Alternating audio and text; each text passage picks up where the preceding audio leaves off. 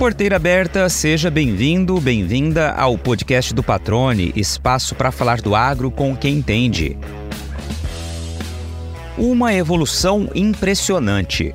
Nos últimos 40 anos, a produção brasileira de milho cresceu mais de 590%, saltando de 19 milhões para 131 milhões de toneladas, segundo a Companhia Nacional do Abastecimento. Somos o terceiro maior produtor do grão no mundo, posto conquistado principalmente com um ganho de eficiência no campo. Nossa produtividade média ficou 263% maior neste período, enquanto a área destinada às lavouras aumentou apenas 91%. Declaradamente apaixonado pelo grão dourado e todos os assuntos relacionados a esta cultura, o nosso convidado de hoje considera-se privilegiado por ter acompanhado de perto esta história de sucesso, ciente de que também contribuiu muito e segue contribuindo para tornar o país uma referência neste tema. Quando o milho é o foco de uma discussão técnica, o Paulo Garolo geralmente está entre os participantes. Com voz forte e argumentações sempre embasadas em estudos e artigos científicos, o agrônomo que fez carreira em multinacional é considerado um dos grandes conhecedores sobre o grão no país. No bate-papo, afirma que o bom manejo é o estratégico.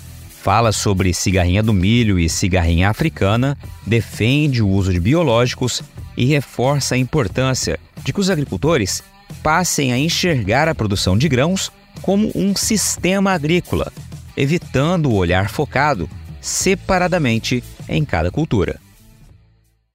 Paulo Roberto Garolo, vou chamar de meu amigo, né? Já faz um tempo que a gente se conhece. É sempre muito é, bacana, muito satisfatório conversar contigo, cara, porque você é um cara que tem um conhecimento amplo, né? Especialmente sobre a cultura do milho, a gente vai falar disso mais adiante. Está sempre disposto a comunicar, a falar, a orientar, e eu acho isso realmente um valor muito importante das pessoas, né? Dividir conhecimento, eu acho que realmente é uma maneira de sempre estar contribuindo. Então, cara, te agradeço por aceitar o convite, por estar aqui conosco. E claro, vamos prosear bastante aqui no podcast do Patrone. Seja bem-vindo, tudo bem contigo?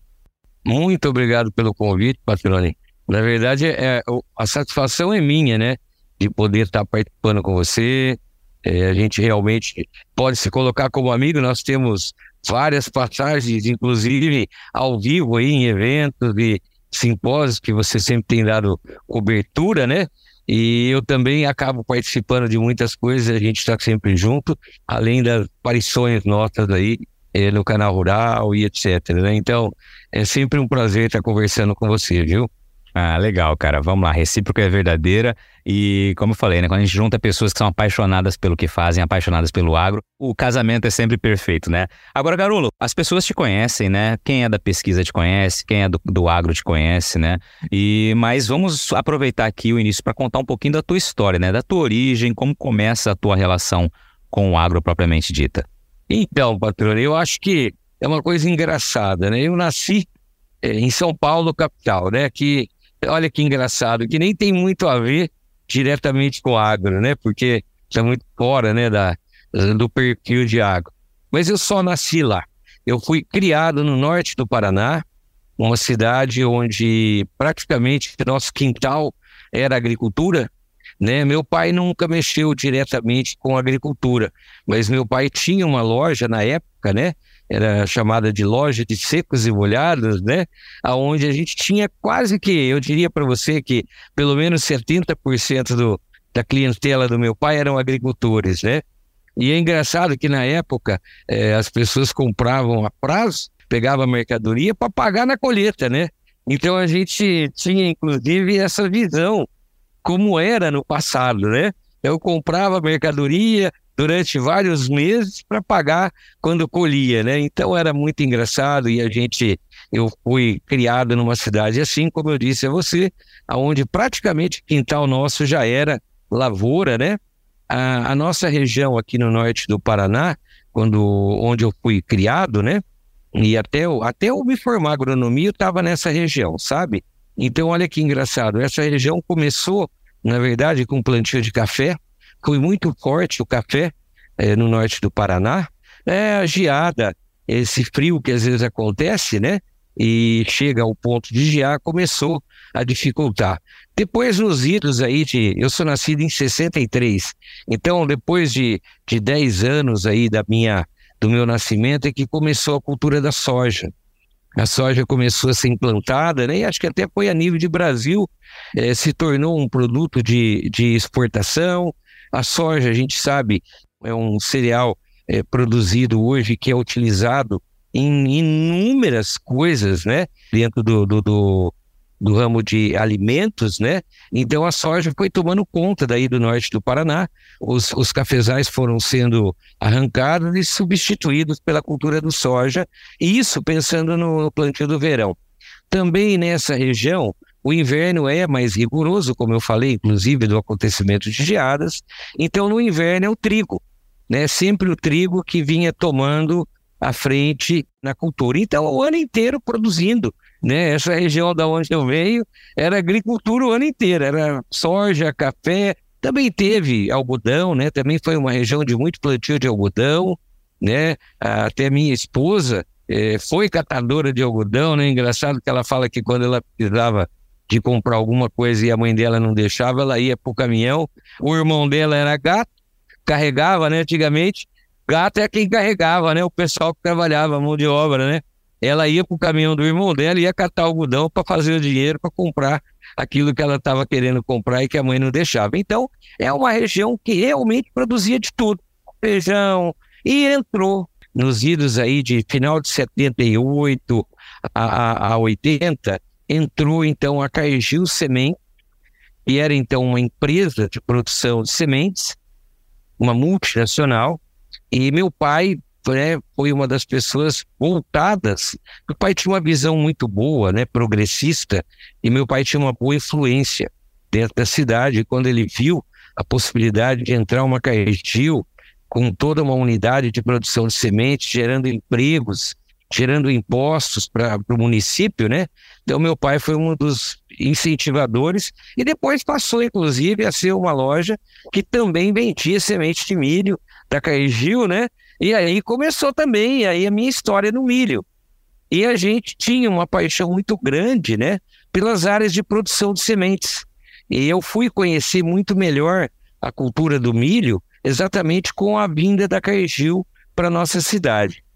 E eu criei uma paixão grande pela cultura do milho. Eu vejo que até às vezes as pessoas me perguntam, né, da minha paixão pela, pela cultura do milho. Eu falo, eu acho que está no meu DNA já, porque eu realmente tenho uma paixão muito grande pela cultura do milho. Estou sempre lendo, sempre estudando e sempre indo no campo, né, botando a botina no campo para poder é, pegar a prática, para poder botar a mão na massa, para entender melhor da cultura, né? E isso começou aí na minha cidade com a vinda da Caegil, né, que estimulou muito o plantio do milho, né? E aí eu comecei toda a minha história aí com milho e foi assim que a nossa que a nossa vida começou a desenrolar, viu? Que legal. Me diz duas coisas aqui, Garoló. Já são mais de 40 anos aí envolvidos aí com milho, aproximadamente, né?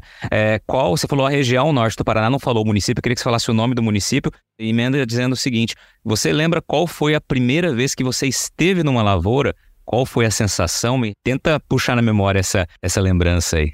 O município é Andirá. O nome da cidade é Andirá. É uma cidade que fica bem próximo da divisa do estado de São Paulo. Né? Eu até estou hoje aqui no estado de São Paulo e estou pertinho da minha cidade. Estou a 30 quilômetros da cidade da minha origem. Né? O que eu vou dizer para você é muito engraçado. Lavoura a vida inteira eu tive nela, porque inclusive teve uma época, patrone, que também começaram a estimular o plantio da mamona. E a mamona, a semente da mamona, quando eu era menina, a gente brincava que aquilo ali era uma vaquinha. A gente brincava fazendo fazendinha e usava o grão da mamona representando uma vaca porque ela tem uma cabecinha, ela parece um, até para falar a verdade, ela parece um carrapato, né? Mas ela lembra uma vaca. Então eu já desde de menino, é, como eu te falei, eu, praticamente no quintal da minha casa tinha lavoura. Mas eu fui realmente olhar a lavoura de milho, eu me lembro sim. Eu estava ainda no primeiro grau, na época a gente chamava de curso ginasial, E naquela época, Patrone, abriu então no estado do Paraná o órgão estadual chamado ACARPA, que era o que? A extensão rural agronômica do estado do Paraná. Eu tinha uma tia que era funcionária do Banco do Estado do Paraná. E ela era muito amiga dos dois agrônomos, que eram os, os representantes da Acarpa na minha cidade. E como eu tinha uma paixão louca por lavoura, eu olhava todo dia, eu via todo dia, eu tinha vontade de conhecer e entender um pouco melhor. E eu pedi se a minha tia conseguia para mim que eles me levassem ainda na época de ginásio. E eu comecei a andar, naquela época era Fusca, né, que a gente andava, comecei a andar no Fusca do pessoal da Carpa para conhecer a cultura do trigo. Então a primeira cultura que eu fui conhecer um pouco melhor tecnicamente foi a cultura do trigo. E aí eu conheci doença de trigo, eu comecei a conhecer praga de trigo, né? Que eu não tinha a menor noção do que era exatamente isso, de quanto isso representava dentro de uma lavoura. Como muita gente nem tem ideia, né? Do quão é difícil você chegar na produção final do grão, né? Então eu também não tinha muito essa ideia. Eu fui, então, com esse pessoal da carpa durante um tempo, e foi o tempo da cultura do trigo. Quando começou o verão, e entrou a cultura do milho, da soja. Aí o que aconteceu? Foi proibido eles levarem é, pessoas né, que não fossem do, do, da própria empresa, até por questões de acidente, coisas desse tipo, né? Que ainda não tinha todas as leis que a gente tem hoje, mas já a Carpa começou a olhar isso, né? Aí eu fui proibido daí de andar no, no carro com eles, mas o que, que eu acabei fazendo? Eu comecei a fazer para eles trabalhos de revisão bibliográfica. Olha que interessante. E foi assim que eu comecei a desenvolver o meu interesse que eu tenho até hoje, que eu sempre falo, eu estudo quase todos os dias. Eu leio todos os dias. E eu comecei daí. Por quê? Porque eu queria continuar aprendendo. Para eu aprender, eu não podia sair mais no carro com os agrônomos. Mas o que, que eles fizeram? Não, então você faz revisão para nós, bibliográfica. E foi assim que eu comecei a estudar algumas doenças e algumas pragas das principais culturas e comecei a aprender. Então eu acho que isso veio se desenrolando na minha vida e presente em mim até hoje, né? Isso virou o DNA do Paulo Garolo.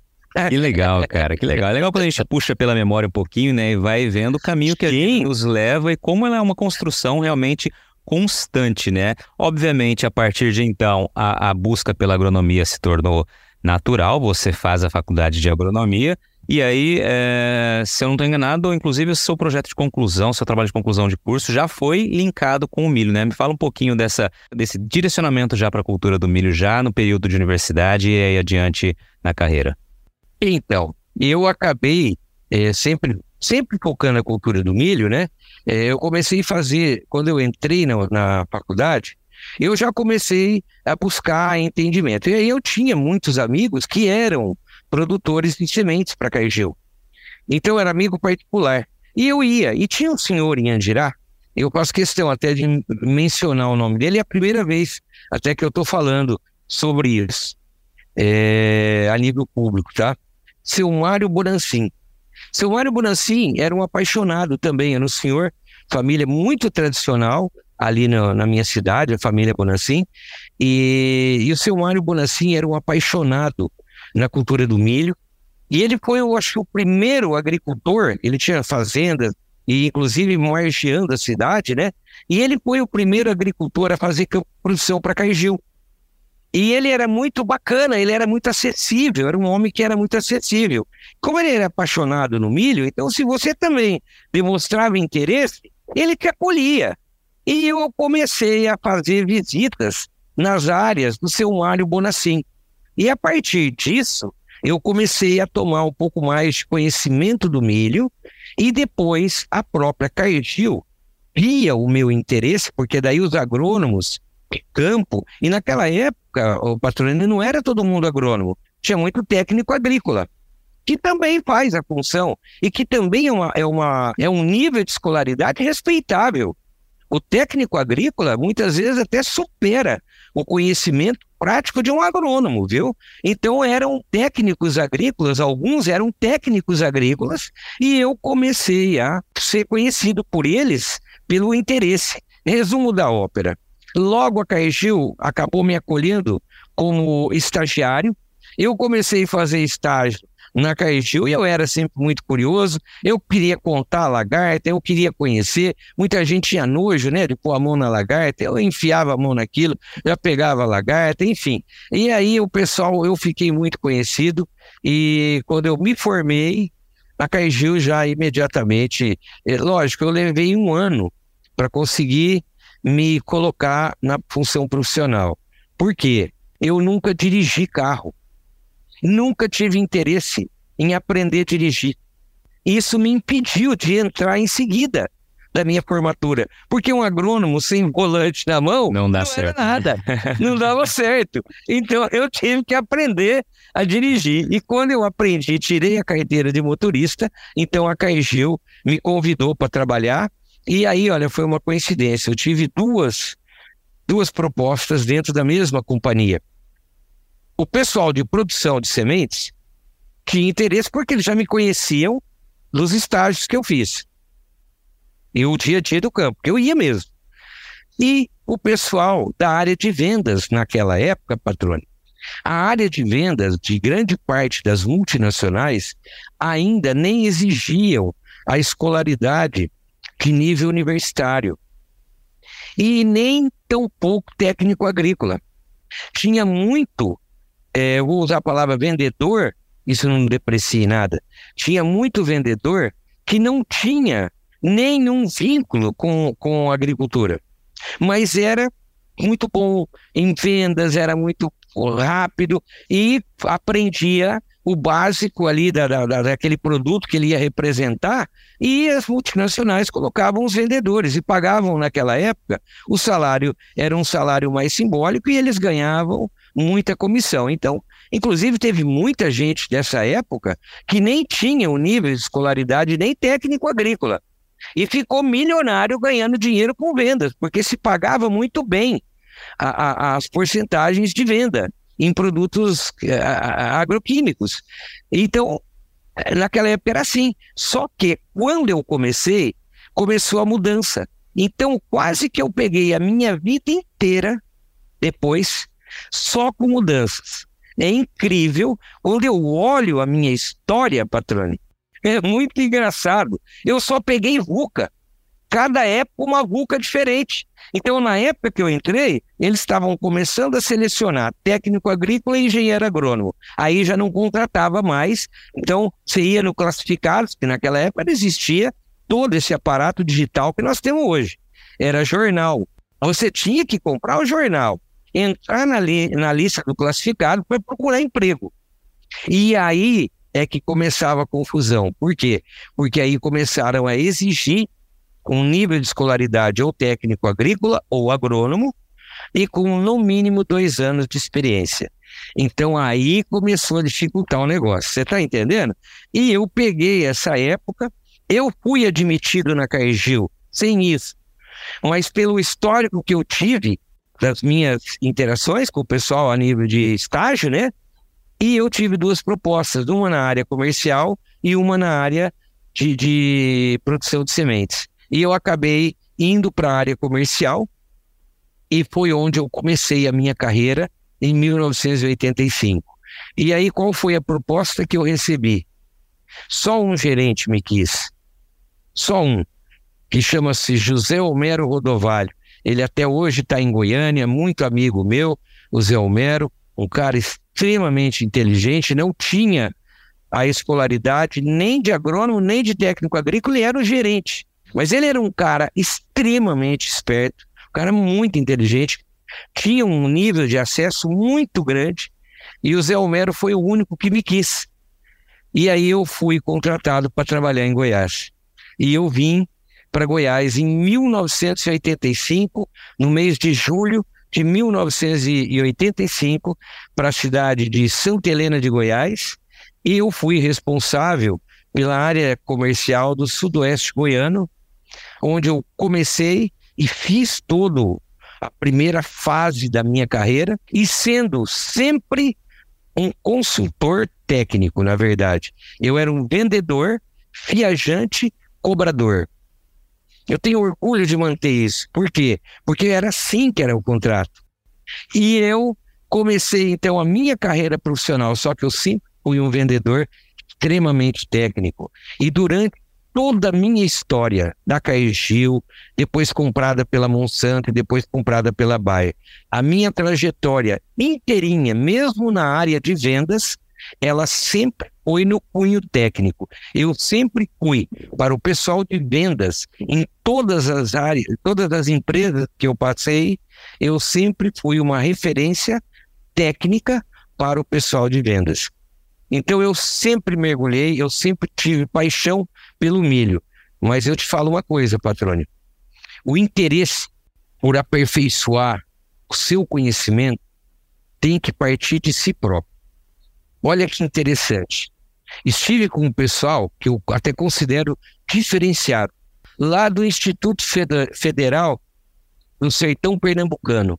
É um grupo de estudantes já ah, de nível ah, mestrado, e esse pessoal, eles têm esse grupo e eles fazem semanalmente discussões específicas da área agronômica para aperfeiçoar conhecimento.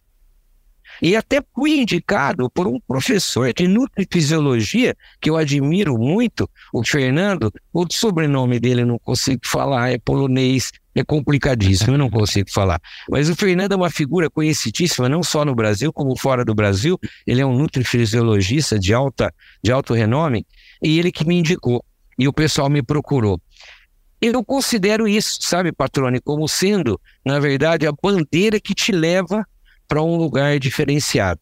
Cada um de nós determina para si próprio o que a gente quer ser, como a gente quer ser visto, como a gente quer ser percebido. Para isso, você paga um preço. Em tudo na vida tem um preço, em tudo, em tudo na vida tem um preço. O preço para você realmente é, se tornar alguém um pouco mais uh, avançado no agro, você tem que estudar. Mas isso tem que partir de você.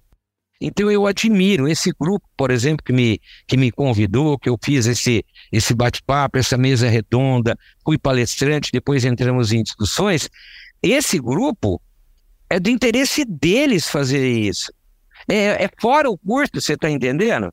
Em Rio Verde também tinha um grupo da, da, da Universidade de Objetivo, do qual eu fiz durante cinco semanas em intervalos de épocas, eu fiz cinco semanas de treinamento no campo, no domingo. Porque durante a semana eles estavam em aula. E era um grupo de interesse particular. Qual era o dia que eles tinham? Domingo.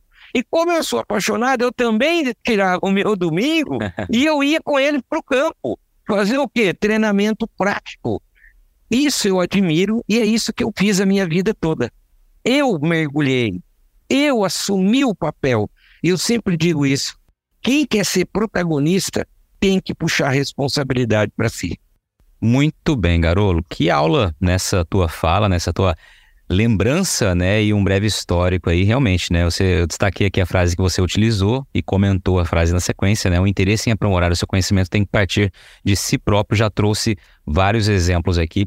Dentro dessa tua lembrança da tua fala, da tua trajetória, esse início, você destacou um ponto também que eu acho sempre muito interessante a gente observar, especialmente para aquelas pessoas que nos ouvem e que não são diretamente ligadas ao agro, né? Uh, você falou da abertura de portas para que você buscasse conhecer a lavoura de um produtor, que inclusive você disse que era a primeira vez que mencionava publicamente esse fato, né? E essa é uma grande característica do agro, né? Justamente as pessoas estão aptas a estender a mão, a abrir as portas, né? E aí, quando você tem essa possibilidade e você busca ser um protagonista, né? Realmente dá um match também muito perfeito, né? E você trouxe muito bem essa, esse capítulo aí, realmente da tua história. Muito bacana ouvir um pouco do teu começo, né? É, não é fácil, né? São várias, vários desafios, várias decisões. E, obviamente, quando a gente olha para trás, a gente consegue enxergar uma linearidade, mas realmente a base de muito esforço, muitas decisões, muitas horas de estudo, né? Esse é o caminho para que a gente realmente consiga construir algo. Sabe que uma das coisas que mais me deixam felizes neste mundo do podcast é a possibilidade de conhecer histórias, experiências, informações e diferentes oportunidades a cada episódio, viu? E por falar em oportunidades, olha só essa. Tá chegando a hora do leilão 500 touros Nelore Grendene, mais uma oportunidade para você investir em produtividade com raça. O leilão tá imperdível com animais da safra 21 e peso médio de 670 quilos, os melhores reprodutores Nelore PO do mercado, diretamente da Fazenda Ressaca, em Cáceres, Mato Grosso. Aliás, com mais de 40 anos dedicados à seleção de Nelores PO, a Fazenda Ressaca tem se destacado pela qualidade dos animais, certificados por meio dos programas de avaliação PMGZ e ANCP, Todos os 500 touros que vão ser apresentados no leilão passaram por rigorosa seleção, demonstrando potencial de produtividade no campo e adaptação para o pasto, resultando na entrega dos melhores bezerros e no aumento da qualidade e produção no plantel do pecuarista. É a revolução da pecuária brasileira com base em genética comprovada e pesquisa sólida. Então, aproveita e já marca na agenda. Vai ser no próximo dia 19 de novembro, às 14 horas no horário de Brasília, com transmissão ao vivo pelo canal Terra Viva e pelo aplicativo EBL Web. Para participar é só fazer o cadastro pelo e-mail cadastro@estanciabahia.com.br ou pelo telefone 65 21 21 6700. Nelore Grendene, produtividade com raça. Agora, Garulo, aí você começou então na Cargill, você disse, né? Depois passou ah, para Monsanto, né? Depois a, a, aquisição da Bayer. E nesse período todo foram quase quatro décadas aí, né? Dos anos 80 ali, até recentemente, onde agora você se aposentou do trabalho na multinacional. Você estava responsável pela área de milho aqui no Brasil da Bayer e que você despontou bem, né? Sempre com uma referência técnica para outros consultores, para a área de vendas. Isso é muito importante também, né? Entregar produto, entregar tecnologia, entregar inovações, mas toda essa entrega baseada em informações técnicas. Acho que esse é o grande diferencial para que a gente consiga ajudar a agricultura a avançar. É por aí? Exatamente por aí, viu, patrônio? Eu, eu sempre comento uma coisa. Recentemente, né, como você mencionou, eu me aposentei da multinacional. E eu sempre fui muito correto em tudo, graças a Deus, na minha vida. Uma das coisas é que eu nunca fiz nada que não, que não tivesse dentro dos, dos, dos limites que a multinacional nos coloca. Um deles era o sigilo de informações. É, de alguns anos para cá, isso se tornou uma febre. Eu acredito que na maioria, se não em todas as multinacionais. E eu nunca me preparei para isso. E o que aconteceu agora? Quando eu saí, a primeira coisa que eu tive que entregar o meu computador. Inclusive, eu não tinha um computador meu, pessoal. Eu nunca admiti isso. Eu sempre fui tão caxias, não que a empresa exigisse, não, ela nunca me exigiu. Eu podia ter, mas nunca fiz. Por quê? Porque tudo que eu vou fazer está no meu trabalho. Eu não faço outra coisa a não ser trabalhar, porque eu amo isso. Então, eu estou no meu computador de trabalho, né? E todos os trabalhos, todos os meus estudos, as minhas pesquisas, Estão tudo arquivado no meu computador. Muito bem. Primeira coisa que eu tive que entregar: computador. Eu fiquei, posso dizer, pelado. Porque eu sempre comento uma coisa, patrone. Tudo que eu falo, ou eu, tem duas coisas, hein? Primeiro, eu botei a mão na massa. Eu fui, eu pesquisei, eu olhei no campo, eu vi, aí eu botei a mão na massa. E a segunda coisa, eu sempre estou pautado em artigos científicos. Já que eu não trabalhei como pesquisador, eu pelo menos sou um estudioso, busco trabalhos científicos que possam pautar as conclusões que eu tiro daquilo que eu vejo no campo. Então, o meu computador era recheado de artigos científicos, não só do Brasil, muitos que eu tenho que traduzir, porque eu busco fora.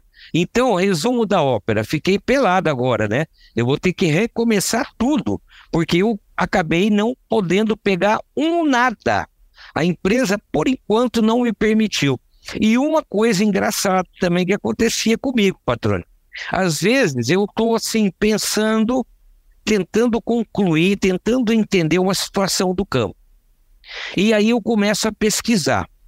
Mas por que foi assim? Eu vou procurando.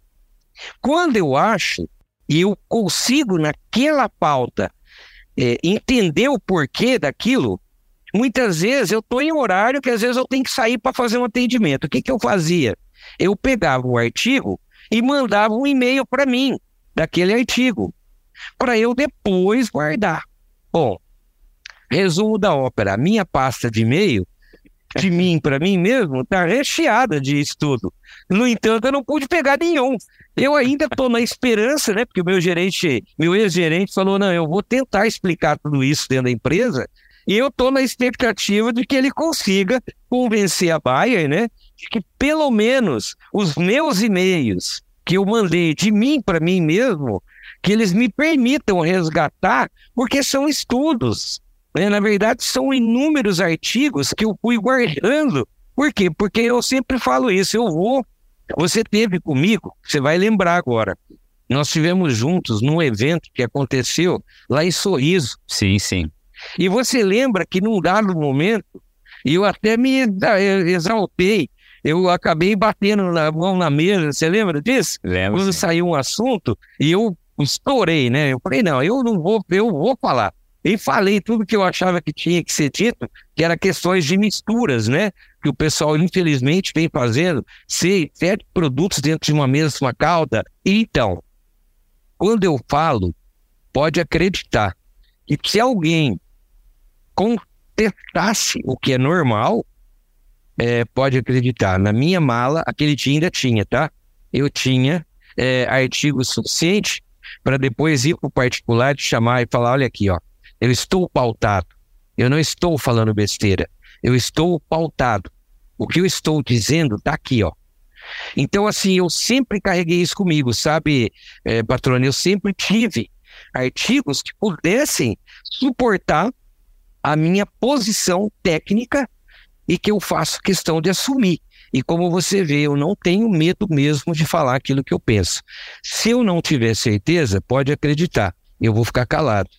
Mas se eu tiver certeza de alguma coisa e eu puder participar, eu não deixo passar. Eu falo mesmo, porque esse é o meu papel. Eu preciso, senão eu vou pactuar com alguma coisa que não está certo. E a partir disso eu sou conivente. Então eu não posso ser conivente com coisas que não estão corretas. Eu falo mesmo. Vou de trás para frente aqui com relação à tua participação no evento, me recordo, sim, e acho que ficou até dito ali durante o evento que é justamente essa proposta de encontros técnicos, né? Promover a discussão, promover embate, troca de ideias e, e opiniões divergentes que caminham para algo realmente é sempre mais próspero. E com relação ao e-mail, é, fica uma dica aqui para todo mundo, então, né? Pela tua experiência própria. Tenha sempre um e-mail pessoal também, além do profissional, para não, não passar por esse tipo de problema. Exatamente isso. Garolo, antes da gente falar da tua nova fase da carreira profissional, é, eu queria que você tentasse resumir brevemente, evidentemente, aqui, quase quatro décadas aí, né, de atuação constante com, com o milho e coincide com um período em que a gente viu a cultura ganhar cada vez mais espaço, se consolidar como uma opção fantástica para a segunda safra, né? especialmente na região central do Brasil, aqui em Mato Grosso, você sabe muito bem o que, que virou o milho, né? E o Brasil chegar a terceiro maior produtor de milho do mundo, maior exportador esse ano do cereal, né? E obviamente esse avanço é decorrente de investimento, do perfil dos produtores, do papel dos produtores, mas claro, da pesquisa, da tecnologia, né, do avanço né, dentro e fora do campo. Uh, você consegue fazer um, um, paralelo dessas quatro décadas aí? O que, que, a gente conseguiu avançar? O que, como a gente conseguiu evoluir? Os principais é, elementos que permitiram essa escalada? É, eu também sempre menciono isso, sabe, em interações que eu faço. A gente começa com a parte genética mesmo. Realmente, a evolução genética que houve nos materiais de milho foi extremamente fantástica. É, eu até comento sempre com as pessoas, patrone, que a produtividade em si da cultura ela não está aumentando somente porque o milho está tendo um número maior de grãos por espiga ou porque o peso de milho. Não, não é isso. Nós temos um avanço extremamente alto, principalmente em características agronômicas que estão permitindo às plantas uma maior eficiência produtiva. Então você nota que, para quem viveu, né? Quem não viveu isso, patrônio, é mais difícil de entender. Mas, por exemplo, eu vivi a era, 40 anos atrás, do milho, que tinha quase 3 metros de altura, e que a inserção da espiga era 1,70m. O menino tinha que quebrar a planta para poder arrancar o, a espiga. Então, assim, a evolução que houve foi muito alta em características agronômicas. Outra coisa que aconteceu, paralelo a isso, é que nós aumentamos o conhecimento da planta em si, o que ela faz, o que ela precisa, o que eu tenho que fazer para que ela planta possa maximizar a sua capacidade de entrega. E isso mudou muito. Então, o conhecimento técnico também aumentou muito. A pesquisa, no sentido do conhecimento técnico. É, outro exemplo prático no passado, então você ia fazer uma palestra, você falava, olha, você tem que fazer a cobertura do milho até 42 dias, você até citava em dias. Hoje, a gente consegue especificar cada momento, cada detalhe de cada estádio fenológico. Isso não existia. Passou a existir. Então, coisas assim chama-se evolução no conhecimento técnico da cultura. Outra coisa que evoluiu muito, a parte de nutrição.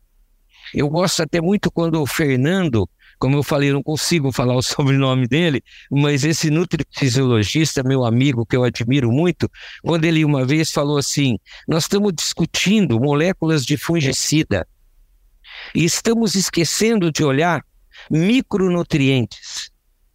Nós estamos passando a um momento em que nós vamos começar a enxugar gelo e ele está correto.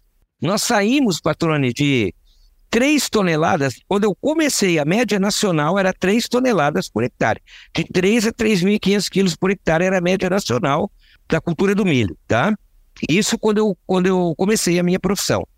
Hoje, nós estamos falando numa média nacional acima de 6 toneladas. E que você vê no Mato Grosso, inclusive, áreas que chegam a produzir mais de 12 toneladas por hectare. Não é à toa. Isso significa que nós tivemos que melhorar o conhecimento, inclusive, da nutrição de plantas. Porque nada, nada acontece de melhor a uma planta se ela não estiver bem nutrida. E bem nutrida significa condizente ao nível de produtividade que eu estou é, querendo atingir. Isso melhorou nós passamos a entender mais sobre isso, podemos orientar melhor o agricultor e isso ajudou muito o incremento. Outra coisa importante, essa é mais recente, mas que também faz a diferença, chama-se biotecnologia. A proteção de plantas por si só, através dessa é, é, introgressão de genes que vão fazer com que plantas produzam proteínas de autodefesa a pragas que são maléficas, isso ajuda muito. Por quê? Porque, querendo ou não, patrone, tem uma coisa que a nossa, o nosso nível de influência é pequeno, chama-se fatores abióticos, ou seja, clima. Infelizmente, a nossa linha de ação ela é muito restrita. Você não consegue aumentar a água quando precisa e também não consegue restringir quando está em excesso. Você não consegue mudar a temperatura. Você não consegue mudar a luminosidade. Bom, então o que, que acontece? Esses são fatores aonde eu tenho menos influência, mas que fazem toda a diferença é, numa planta. Então, o que aconteceu? Também você trazendo uma planta melhor nutrida, mais condizente com a realidade, ela também consegue enfrentar melhor todas essas adversidades que a gente acaba tendo na, na, nas condições ambientais. Características de planta também fazem isso.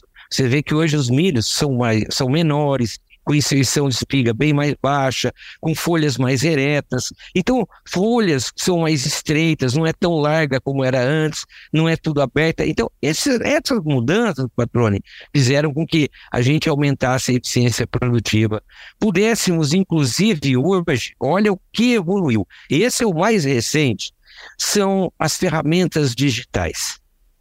Hoje você tem sistemas de gerenciamento que fazem leitura da tua área, pelo menos olhando a formação ou o acúmulo de biomassa, que é o que a gente chama de IV, ou antigamente chamado de NDVI.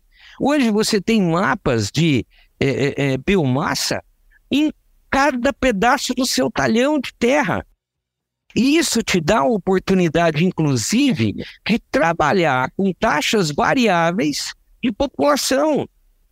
Por quê? Porque o que dá milho é pé de milho. Então, áreas que eu consigo ter uma biomassa maior, que eu já estou vendo que tem biomassa maior, eu já pressuponho que sejam áreas que sejam mais férteis, que estejam melhor preparadas para entrega. E eu começo a trabalhar populações um pouco mais ajustadas, mesmo quando em taxa fixa, um pouco mais ajustadas com a média ou com a maioria do que a área representa. E aí, as características agronômicas que mudaram nos híbridos me permite evoluir nisso também. Né? O agricultor melhorou o, o uso de, de, insumos, ele também se prepara melhor hoje. Você vê que a compra é antecipada. Muito da compra hoje é feita um ano antes, às vezes. Por quê? Porque ele já está se preparando. Então, o próprio agricultor também hoje se prepara melhor. O agricultor tem mais acesso à informação. O digital também permitiu isso que nós estamos fazendo aqui, ó. Isso é digital. O agricultor vai ter acesso à informação com muito mais facilidade. E aí o que acontece? Ele consegue empregar melhor os recursos que ele é, acaba adquirindo. Então, houve uma evolução, na minha opinião, em todos os setores. Isso sem mencionar ainda, que deve pelo menos mencionar o preciso, é o setor de máquinas e implementos, que também a evolução foi incrível e continua sendo. Você vê que quase todo ano você tem uma inovação em máquina, você tem um implemento que foi melhorado, um sistema de distribuição de semente melhor, e ano a ano você vem vendo que está melhorando, está melhorando, e isso tudo impacta. Então nós crescemos bastante, por quê? Porque houve uma evolução realmente no conhecimento técnico das culturas, uma evolução no digital, uma evolução em máquinas e no próprio agricultor, na maneira dele fazer agricultura. A única coisa que eu acho que ainda precisa, Patrone, e eu queria terminar dizendo o seguinte: ainda o agricultor não está enxergando, não é só o agricultor, não.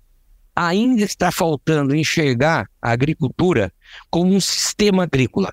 A própria lucratividade do agricultor, na minha opinião, ela deveria ser medida, no mínimo, por ano agrícola e não por cultura. Porque não existe um fechar de portas entre uma cultura e outra. Exemplo onde você está no Mato Grosso planta-se soja no verão, planta-se milho na safrinha, mas não existe um fechar de portas na soja e um abrir de portas para milho safrinha. Não, ela é conjunta, é uma porta só. É, é o sistema agrícola, soja, milho. Isso é um sistema. Então, o que eu faço numa cultura impacta na outra e assim sucessivamente ao longo do tempo. Então, quando eu uso, eu vou dar um exemplo prático. Olha, eu preciso usar um nematicida para controlar nematóide da soja. Beleza. Será que esse nematicida também não está contribuindo para o milho? Então está faltando essa visão de sistema. E eu posso te afirmar que está. Está contribuindo. Mas a gente ainda continua olhando a agricultura por cultura. E aí o agricultor começa a restringir o custo de um nematicida na soja, porque ah, não vai ficar muito caro e a minha rentabilidade vai diminuir. Não, dentro do sistema agrícola, talvez ele teria aumentado, mas ele teria que olhar na forma de sistema agrícola, né? A braquiária rosicense é outra é, é, planta que eu costumo mencionar como ilustração disso que eu estou falando. Piauí. Tive, vou muito lá também. É uma das coisas que está acontecendo. O agricultor, quando usa braquiária no meio do milho, o que acontece? Ele fala, ah, mas ela diminui um pouco a produtividade do milho. E realmente, em muitas áreas no primeiro ano acontece isso, pode acontecer. Mas qual é o benefício que ela traz ao longo do tempo? Se eu não medir isso ao longo do tempo, eu não faço o sistema. Então, agricultura é isso, é um sistema. E eu preciso olhar isso na forma de sistema e não por cultura individual. Agora, se eu tiver um problema na cultura da soja, ah, eu plantei a soja e deu um problema. Bom, então eu vou pôr a lupa naquilo ali. Não é na rentabilidade, vou pôr a lupa naquilo. Que nem aconteceu ao ano passado. Nós não tivemos aquele problema da podridão de vagem? Exatamente. Dois anos seguidos. Então, aí eu vou pôr a lupa naquilo ali. Mas não é olhando pelo, pela questão do impacto, custo, isso, aquilo, não. É olhando um problema que fez com que eu reduzisse o meu potencial produtivo, porque eu tive podridão de vagem. Aí é diferente. Mas eu continuo dizendo, o nosso olho para rentabilidade deveria ser, no mínimo, por ano agrícola, aonde eu somo tudo que eu fiz naquele ano agrícola e tudo que eu consegui resgatar. Perfeito, Garolo. Vamos lá. Só para resumir um pouquinho, tentar resumir um pouco do que você disse aqui, que eu acho que vale a pena a gente reforçar. O avanço, então, nessas quase quatro décadas, né, correlacionado, evidentemente, à evolução da genética, né, a evolução nas características agronômicas, o aumento do conhecimento técnico sobre a planta em si, você destacou muito bem, evolução na nutrição, biotecnologia, proteção de plantas, ferramentas digitais, citou aqui o exemplo dos sistemas de gerenciamento, né, e, é, claro, a melhora da maneira dos produtores enxergarem a cultura com planejamento, né, o acesso à informação e a evolução do setor também de máquinas e implementos agrícolas com uma evolução incrível nas suas palavras. E aí alertou para a importância dessa de uma adoção cada vez maior de uma visão holística, e, ou seja, passar a olhar realmente o sistema e não apenas por cultura, né, enxergando um ano agrícola e não cada safra individualmente. Acho que isso é quase que uma unanimidade já entre os pesquisadores, entre os especialistas, pelo menos nos eventos os quais eu tenho participado, todo mundo bate na mesma tecla, né? É hora de enxergar de fato a atividade como um sistema agrícola e você exemplificou bem a história do ano agrícola, né? Então acho que realmente dá para caminhar por aqui. Você está ouvindo podcast do Patrone, agroinformação com quem entende.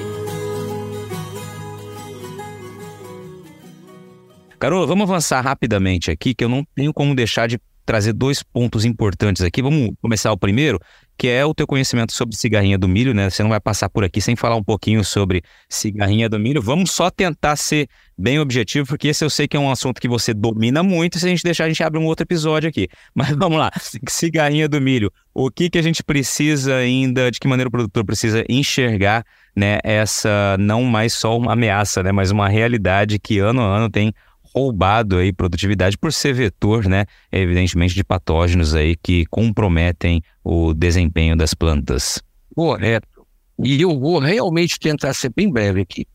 Existem alguns desafios que a gente precisa, então, começar a percorrer. Primeiro dele é o agricultor se conscientizar da frase que você falou agora. Cigarrinha, ela deixa de ser uma história, sim uma realidade. É uma praga extremamente danosa e é uma realidade. Então o agricultor tem que se conscientizar disso. Segundo ponto, que é um grande desafio, uniformidade nas ações de manejo. Na minha opinião, o principal fator que danifica tudo é a falta de uniformidade. É o cara que faz. Tem cara que faz oito aplicações, tem cara que faz três. Isso, enquanto persistir, nós vamos continuar tendo essa praga ameaçando a cultura do milho. E não é de verão e safrinha, não. A questão é, na própria, ah, nós vamos proibir verão então no Mato Grosso. Beleza, pode proibir. Proíbe, vamos ver se vai acabar. Não vai. Não vai. Por quê? Porque continua desuniforme. Então, enquanto não houver uniformidade na adoção das boas práticas de manejo, nós não vamos conseguir conter a evolução da população da praga. Outra coisa, nós temos que nos conscientizar. E aí, eu falo até a nível nosso, técnico, nós temos que sair um pouco da vaidade pessoal e a gente começar a se unir mais como técnicos em debates fechados, onde só vai ter grupo técnico mesmo, para que a gente possa entender e diagnosticar melhor, porque tem muito erro de diagnóstico. O próprio Mato Grosso é um exemplo disso. Eu sempre falo e vou continuar falando, até que me provem o contrário. Grande parte dos problemas que a gente tem no Mato Grosso nem são oriundos dos agentes causais do complexo de enfesamento ou da doença em si. Grande parte do nosso problema de quebramento de culmo, exaustão de culmo que acontece no Mato Grosso é pelo impacto direto da cigarrinha, que é a proliferação de ninfa.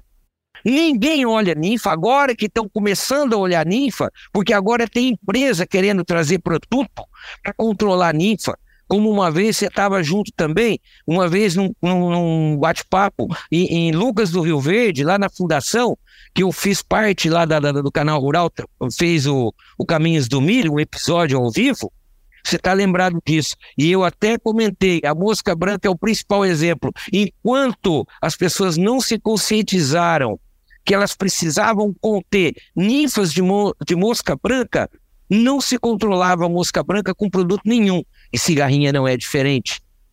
Então, essas coisas, patrone, precisam ser ajustadas. Olha só o que aconteceu.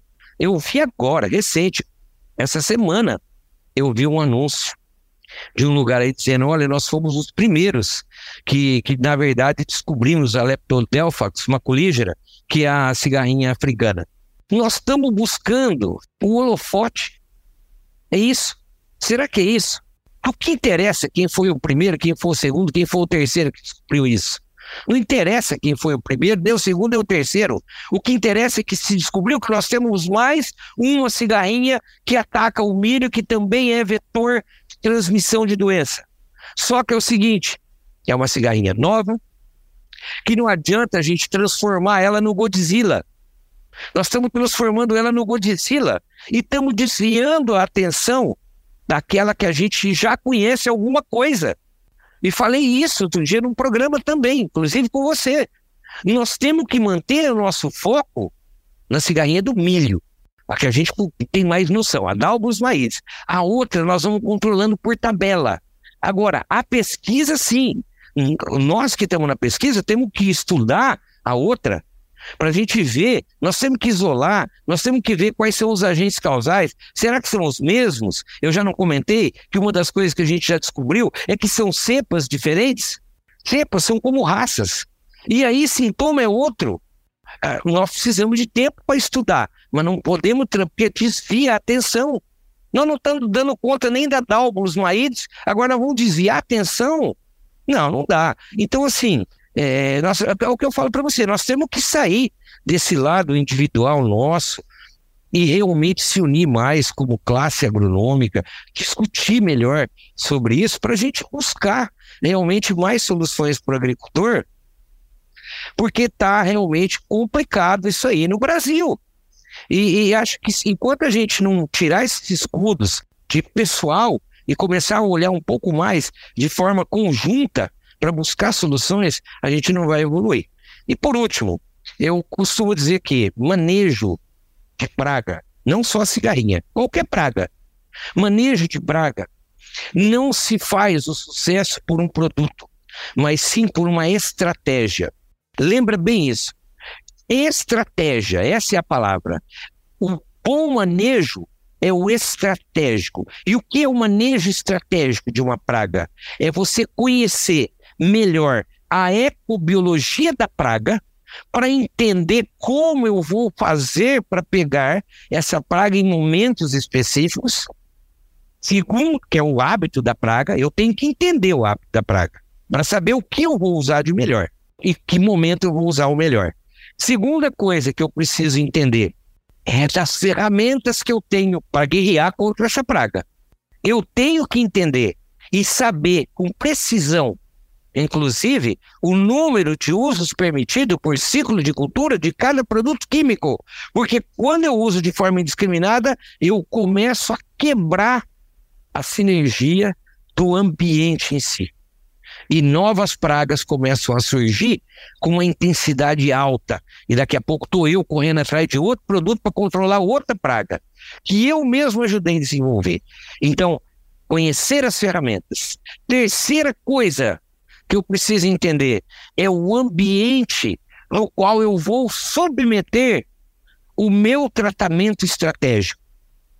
Uma coisa, patrone, é eu trabalhar um produto químico onde eu tenho uma massa vegetal grande. Outra coisa é eu controlar, usar um produto químico para controlar uma praga quando o meu índice de vegetação é mínimo, que é o que acontece no manejo não só da cigarrinha, como também no manejo do percevejo barriga verde. Então eu preciso conhecer o ambiente e optar por produtos que possam perdurar mais tempo exposto condições ambientais. Isso é estratégico. E eu preciso conhecer características físico-químicas de produtos com mais intensidade para eu saber qual produto eu uso em cada fase fenológica, em cada estádio fenológico da planta. Por quê? Porque eu começo desde a da hora que ela emerge. Quando solta o palito, né, que o agricultor fala, eu já aplico o percevejo e até para cigarrinha quando o milho está em fase de palito. Fase de palito significa que eu tenho mais de 95% de exposição do produto aos fatores abióticos, radiação luminosa, pressão de vapor d'água, chuva. Tudo isso faz parte do, do processo. E eu tenho que entender qual o produto que vai se manter mais estável, mesmo diante de uma situação assim. Então eu tenho que entender o ambiente. E último, entender a própria biologia da, da planta. Por quê? Olha que interessante. Ninguém leva em consideração, às vezes, uma coisa. Hum, Fala-se de produto como se fosse o produto que fosse resolver, ou a genética. Não, é o conjunto. E olha que interessante. Nós, no Centro-Oeste, a cada três dias, a quatro dias, de três a quatro dias, eu tenho uma nova folha expandida. Então, eu tenho que levar isso em consideração, porque produto não anda. O produto que anda na folha, que é o produto sistêmico, ele anda da onde ele cai para a ponta da folha. Mas no terceiro, quarto dia, eu tenho uma folha inteirinha nova, da qual, no máximo, no máximo, 20% dela recebeu o produto. O resto está totalmente sem produto. Eu tenho que entender, inclusive, disso, da biologia e da fenologia da planta, para saber fazer uma estratégia mais efetiva, para que realmente eu consiga melhorar o meu nível de proteção da planta.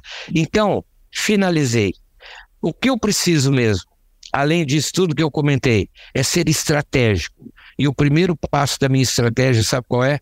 Eliminar o milho tiguera. É, a eliminação do milho tiguera. Se eu não começar por aí, também tudo que eu fizer, patrônio, não vai resolver muito tá? Então eu tenho que começar. No primeiro passo da minha estratégia chama-se eliminação do milho tiguera. Enquanto a gente persistir em fazer de conta que nós não estamos vendo que eu tô tendo milho tiguera na minha área. E é engraçado, viu?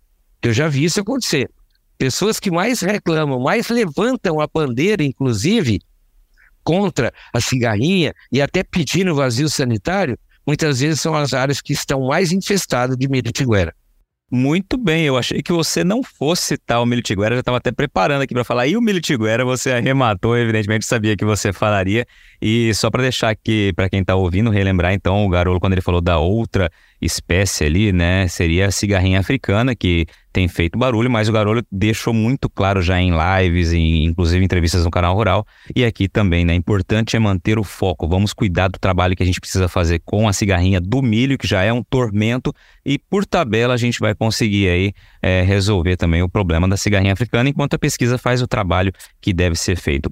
Garolo, vamos lá brevemente, mas você vai também tocar nesse assunto. Você falou de estratégia de manejo e eu queria que você incluísse aí a questão do biológico, porque eu sei que é um tema que você tem falado bastante também nas suas palestras. Biológico é eficiente, o uso de biológico realmente tem eficiência no controle, no combate à cigarrinha. De que maneira deve ser feito, né? Onde estão os equívocos aí? Que é um tema realmente que abre uma discussão bem ampla e que você fala com muita propriedade. Biológicos, eu costumo dizer sempre, eles são imprescindíveis do processo. Por quê? Eu preciso do produto químico para diminuir o tempo da ação do produto na praga, no sentido de matar a praga. Então, o produto químico ele vai fazer isso. Ele diminui o tempo de vida da praga. Quanto menos tempo ela vive, menos ela inocula uh, uh, os agentes causais. Mas a gente também tem que ter a consciência que produtos químicos dificilmente vão ultrapassar no campo a eficiência de 78% a 80%. Se eu tomar isso como princípio, parar de fazer de conta que eu tenho 90, 90, para de fazer de conta disso. Para. Se conscientiza, é 78, 80%. Eu vou pôr um número, 80%. Eu preciso melhorar. Como que eu posso aumentar os 80%? Através do biológico. Biológico não é para ser visto de forma individual. Eu falei isso outro dia no, com você. Ah, o cara quer saber quantos por cento o biológico tem eficiência. Não, não interessa ele sozinho. Por quê? Porque ele demora tempo. Ele sozinho não vai ser a, a, nossa principal ferramenta. Agora, o que ele vai fazer? Ele trabalhando em conjunto, o que eu tinha de 78, eu posso aumentar entre 4% a 7%, que é a média de incremento que acontece das, dos ensaios que a gente vê. O que acontece? Eu aumento entre 4% e 7%, o que o químico sozinho não entregou. Então eu tinha o químico sozinho 78. Químico mais biológico foi para 83. Puxa, aumentei 5%. Cara, é muita coisa. Para uma praga desse nível, é muita coisa. Então é nisso que o biológico me ajuda. Ele vai aumentar.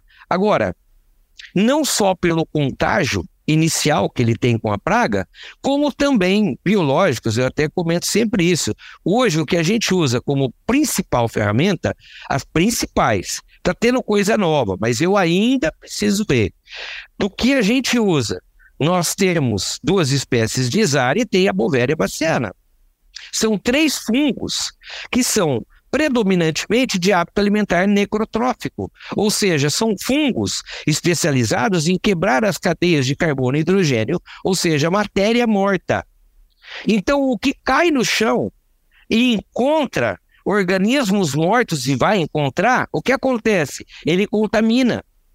E no espaço de sete a oito dias, eu vou ter uma planta melhor desenvolvida, começando a sombrear o ambiente, e vou ter esses organismos mortos que foram contaminados por esses esporos como novas fontes suas de produção de esporos e que vão ser disseminados pelo vento de baixo para cima. E aí eu comento sempre, ninfas. As ninfas de cigarrinha, elas vão estar sempre alojadas na parte inferior da folha. E o adulto? O adulto é o inseto de hábito diurno. Então, ele, ele migra durante o dia, ele se alimenta durante o dia, ele se reproduz durante o dia e oviposita durante o dia.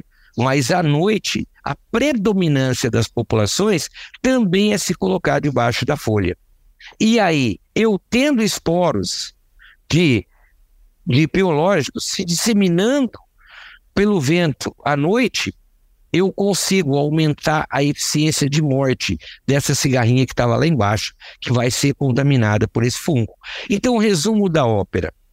O biológico ele é um incremento dentro do nosso sistema para aumentar, então, é um incremento de eficiência no total de mortalidade de praga. E é isso que a gente tem que ter o biológico. E procurem olhar não só a parte de cima da folha. A gente acha o inseto morto com, com micélios em cima? Acha. Mas acha às vezes muito mais embaixo. Por quê? Porque muito da, da, das vezes o inseto, quando está se sentindo mal, onde ele vai? Ele vai se proteger. Ele se protege aonde? Debaixo da folha. E às vezes eu encontro muito mais cigarrinhas mortas com micélios dos fungos que eu usei embaixo da folha do que em cima. Então eu tenho que também aumentar a minha linha de visão para eu poder encontrar e tentar entender o que está acontecendo dentro do sistema. Muito bem. Então, biológicos não devem ser vistos de forma individual, um incremento de eficiência no total. E você classificou mais uma vez, inclusive na live que nós fizemos pelo canal Rural, você também falou, né? Classificou como um uso imprescindível também pensando como estratégia de manejo nessa composição que você bem explicou. Muito bem, seu Paulo Garolo. Garolo, vamos lá, vamos chegando na reta final aqui. Eu queria primeiro que você falasse um pouquinho dessa no, sua nova fase da carreira. E você destacou, eu anotei aqui durante nossa conversa, que nesse período todo que você ficou essas quase quatro décadas, né, na, na multinacional, que você não trabalhou diretamente com pesquisa, né? E agora a tua carreira muda? Então, agora é uma oportunidade, porque eu sempre quis, eu sempre olhei a pesquisa. Eu fui um paralelo de pesquisa, né? porque eu ia para o campo, eu ia para as áreas de pesquisa nossas, na época que trabalhei na multinacional, né? Desde a Cargill, viu? Inclusive, eu morei em Santa Helena por isso. Lá em Santa Helena de Goiás, tinha um centro de pesquisa da Cargill. E eu ia direto. Inclusive, aprendi a fazer autofecundação em milho lá. É. Então, o resumo da ópera. Eu sempre trabalhei num paralelo. Agora, na minha nova fase de carreira, o que está acontecendo? eu me associei à Fitolab, que é uma, uma empresa muito conceituada de consultoria agronômica, onde o Éder Moreira né, é o proprietário, é o sócio proprietário principal. Ele é um pesquisador que tem um, um, uma, um know-how muito grande na cultura de soja. É, também faz outras culturas, mas o grande know-how dele é o soja. E a gente viu em conjunto uma oportunidade de agregar na empresa dele com a minha expertise em milho.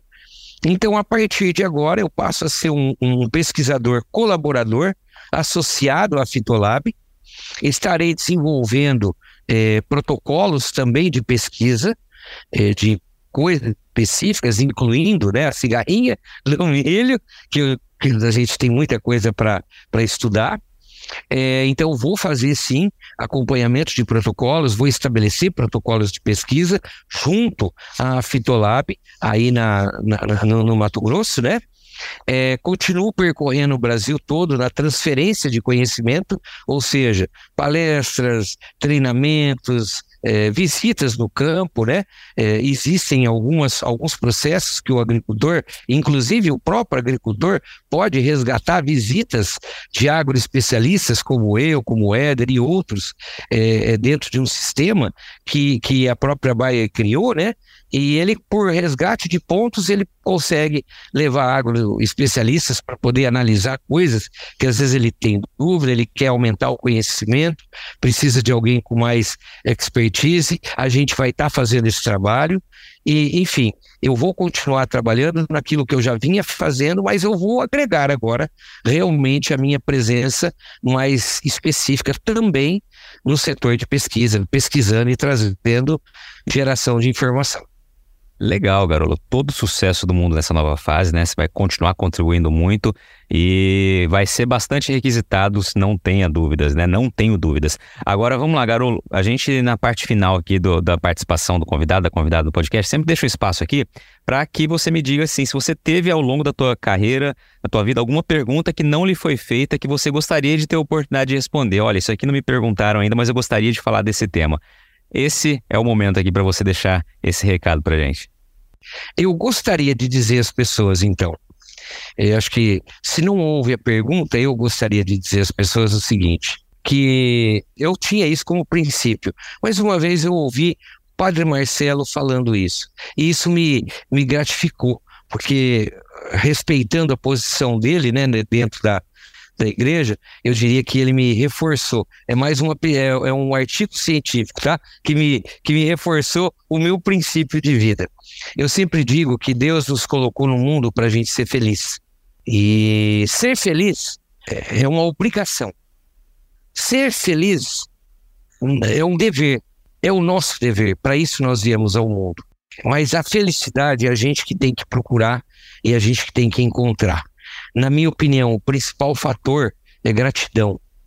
Toda vez que a gente se torna grato a cada, a cada passo que você dá, incluindo as coisas ruins, os espinhos que a gente tem no caminho, que na minha opinião são aprendizados. Deus nos permite pisar no espinho para que a gente aprenda, inclusive, a como sair disso. Se a gente se tornasse mais grato pela vida, por tudo que nos acontece, e começasse a enxergar que tudo faz parte de uma construção espiritual, é, a gente seria muito mais feliz com cada detalhe que a gente consegue alcançar na vida. E trabalhar naquilo que a gente gosta é um princípio também de felicidade. Então, o que eu queria dizer, eu sou muito feliz e muito grato aos meus pais, à minha família, à minha esposa, meus filhos, por terem compreendido que eu sou muito dedicado e muitas vezes ausente como pessoa, né? É, então eu agradeço muito a oportunidade que me deram, agradeço a cada colega, ex-colega de empresa, que me deu a oportunidade também de me amadurecer, de conhecer mais, principalmente quando me trouxeram desafios. Então eu agradeço a cada um, agradeço as empresas que eu trabalhei, como eu te disse, trabalhei na, na Baia, trabalhei na Monsanto, trabalhei na Caigil, que acabou virando tudo uma só, né? Eu fui na Cumpra, Agradeço a cada uma delas porque eu aprendi muito e tive muita oportunidade. Não foi trabalhar, foi me divertir. Porque fazer o que eu faço, sinceramente, é uma grande diversão. E agradeço a cada um de vocês, incluindo você, pelas oportunidades e me convidarem para participar é, desse tipo de ação. Eu acho muito legal é, fico muito feliz que vocês tenham me convidado e que vocês costumam me convidar muitas vezes, né?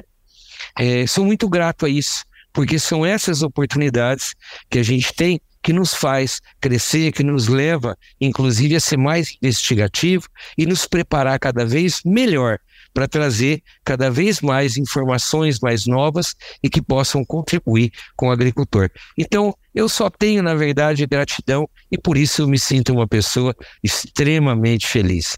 Graças a Deus, sou muito feliz. E legal, Garolo. Parabéns pela história, pelo trabalho, pelo pensamento. Gostei dessa, dessa, desse fechamento aqui. Te agradeço, cara, mais uma vez pela participação. Conte sempre com a gente, viu? Sucesso aí na nova fase. Eu que agradeço, viu? E tamo junto. Daqui a pouco nós estamos noutra. E aí, gostou do bate-papo? Então dá aquela força e compartilha essa entrevista com os seus contatos. E olha, aproveita para mandar aquele feedback dizendo o que você está achando do podcast do Patrone. Pode criticar, elogiar, sugerir temas e pessoas para dividir boas histórias aqui nos próximos episódios. É só enviar uma mensagem lá no Instagram para @luispatrone que a gente troca uma ideia, viu? Então, gente, sucesso da porteira para dentro, força e fé da porteira para fora e vamos que vamos. Você ouviu o podcast do Patrone, agroinformação com quem entende.